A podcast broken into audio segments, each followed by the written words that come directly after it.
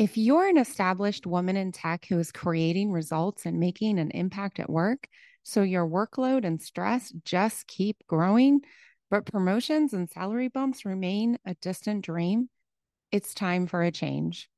Listen, we all know the tech industry has dramatically changed. It's time your career approach did too. You don't need cookie cutter programs or dusty advice from outdated playbooks, because what works for tech bros won't work for you. You need individualized, bespoke support to build your brave career, one that reflects who you are as a woman in tech. I invite you to explore career coaching with me. Get all the details, including prices and client results, at tricksteinbach.com. You can stress less, work less, and earn more. You've already earned it. Let's make it happen. Welcome to the Celebrate Brave podcast, a podcast for women in and around the tech industry. Every week, we dive into the conversations, frameworks, and best practices to help you stress less, work less, and earn a lot more. My name is Nicole Trick Steinbach, your host and the International Bravery Coach for Women in Tech. Let's go. Hey, before we get going, if you are listening to this in real time, boy, have I got a surprise and a gift for you. So November is my birthday month, and this year I'm turning 42 years old, which for those of you that are fans of the Hitchhiker's Guide to the Galaxy means I'm turning the secret to the universe. And to celebrate and to help you leap forward into and through 2023, I'm doing something very special. I'm offering the 5-day Build Your Brave Intensive for free, starting on November 14th, 2022 till November 18th, 2022. I will be hosting a group coaching and learning program to walk you through the Build Your Brave Framework 2.0. You will get at least 5 hours of coaching with me and your fellow participants for free. You'll also get access to my updated, brand new, never seen before worksheets for the Build Your Brave Framework 2.0. Now, in the past, I have charged corporations thousands of dollars for this learning. And earlier in 2022, I did my first open enroll program. Women from that program reported that they increased their salary by double digits. Many, many women reported that to me. Another woman relocated her family to the city of her choice. Others reported over 50% reduction in stress. 50% reduction in stress. What? Amazing. And this time we are going to be going through the Build Your Brave Framework 2.0. So you cannot miss this opportunity. It's available for everyone and anyone ready to build your brave, choose yourself, your goals, ready to stress less, work less, and yes, earn more in 2023. You cannot miss this exciting experience. The link to sign up will be in the show notes, and it's also at my webpage, tricksteinbach.com. I am so excited to experience this incredible course with you, to see how you build your brave, to experience the results you create, and to make a huge difference for you and for all of us in 2023. All right, let's go.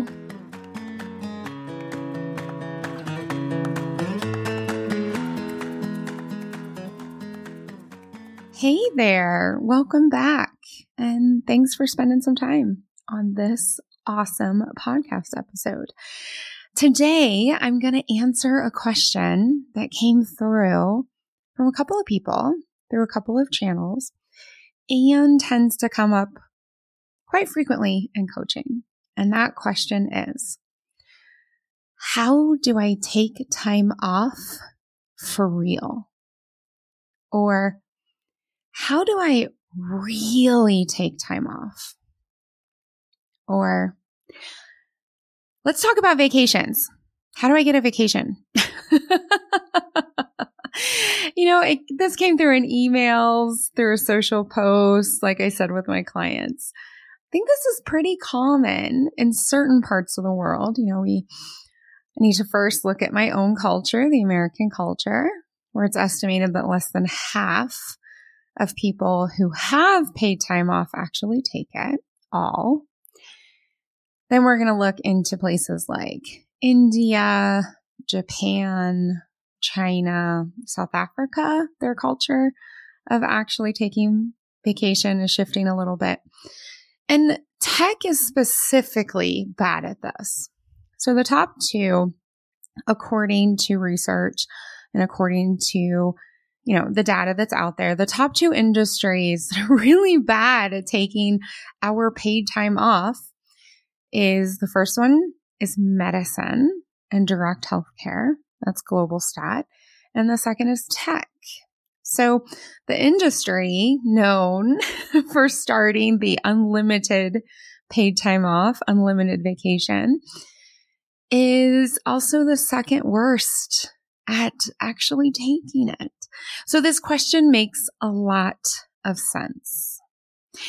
Sometimes when people sent in this question, they were very generous with their story. And of course, I know the story of my coaching clients. And so these are some of the main problems that came up. I go on vacation, but I don't stop checking my email or checking in or getting updates or looking at the dashboards. The second problem, they don't stop reaching out to me. I still get emails, I still get text messages, I still get phone calls. And the third problem that came up a lot is my body is there, but my brain and my energy are still looping with work. So this podcast is for you if you go on holiday and you don't stop checking with work. Or you go on holiday and your work doesn't stop checking with you, or you're on holiday, but your mind is still looping around with your job. So here's the answer. Take time off for real. Build the muscle. Just like every other skill, we have been taught to be constantly available. I lived in Europe for 13 years. The French are not constantly available. The Italians are not constantly available, nor are the Norwegians, the Germans, the Spanish, the Dutch, the Czech, the Russian, the Polish, the Romanian, the Ukrainian, the Australians, the New Zealands, the Brazilians, I can keep going. The Mexicans, the Costa Ricans, I can keep going. They're not always available. The fact that you aren't taking your holidays, the fact that you don't stop checking in, that you keep letting people reach out to you, that your body is in one place, but your mind and energy is in another. That's a learned skill. You were taught that. You learned it. And it made you successful. And now it doesn't work anymore. It's time to shift. So this is how you actually do it. First of all, you have to decide. You have to decide, okay, I learned this skill, and now it's time for me to learn a different skill. You also have to decide to plan your holiday. You know, in companies where they now have policies after COVID because of the rate of burnout, because of the bad retention rates, etc., there are companies out there that have said you have to plan a 10-day break to be out of office for 2 weeks, and you have to plan that by some arbitrary date. And in those companies, the data is showing us a dramatic uptick in people taking advantage of their PTO. So you need to plan it. So these are the decisions you have to make.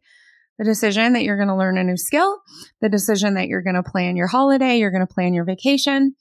And then you're going to have to decide that part of your compensation is your paid time off.